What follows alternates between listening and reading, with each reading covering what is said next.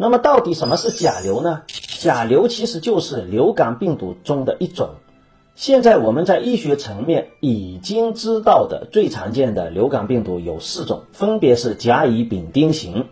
而所谓的甲流就是流感中的甲型，甲型是感染性与传播性比较强的类型。而乙型流感病毒也会严重的感染，但是它通常造成的是一些小范围的流感，不会造成大流行。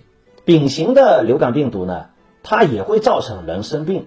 但是它的症状呢会轻很多，而且同样不会造成大规模的流行。而丁型呢，目前的研究发现呢，只会影响牛类，而不会影响人类。那么甲型流感根据不同的变种，它又可以继续分种。它的分种是根据表面的两种蛋白进行的，一种叫做血细胞凝集素，在医学上的结写是 H；另外一种呢叫做神经氨酸酶，结写呢是 N。而血细胞凝集素 H，我们现在已经知道的大概有十八种，神经氨酸酶我们目前知道的有十一种，然后这两者会进行不同的排列组合，就形成各种不同的流感的亚种。现在我们比较常见的流感的亚种，比如 H1N1，也就是说血细胞凝集素 H 的一型，神经氨酸酶 N 的一型，两者的结合。再比如 H3N2 型，就是血细胞凝集素的 H 的三型，神经氨酸酶 N 的二型，两者的结合。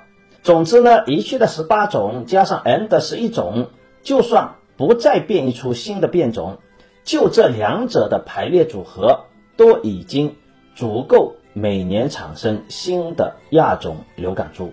所以我们就看到，每年都会有一些人在流感季将要到来的时候，就会选择接种流感疫苗。那么，这个流感疫苗是怎么样产生出来的呢？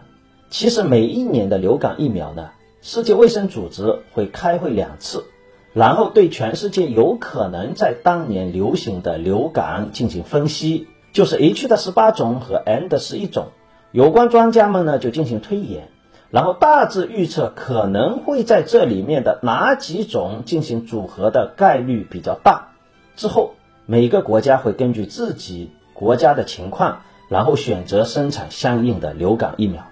比较常见的一般是三价或者四价。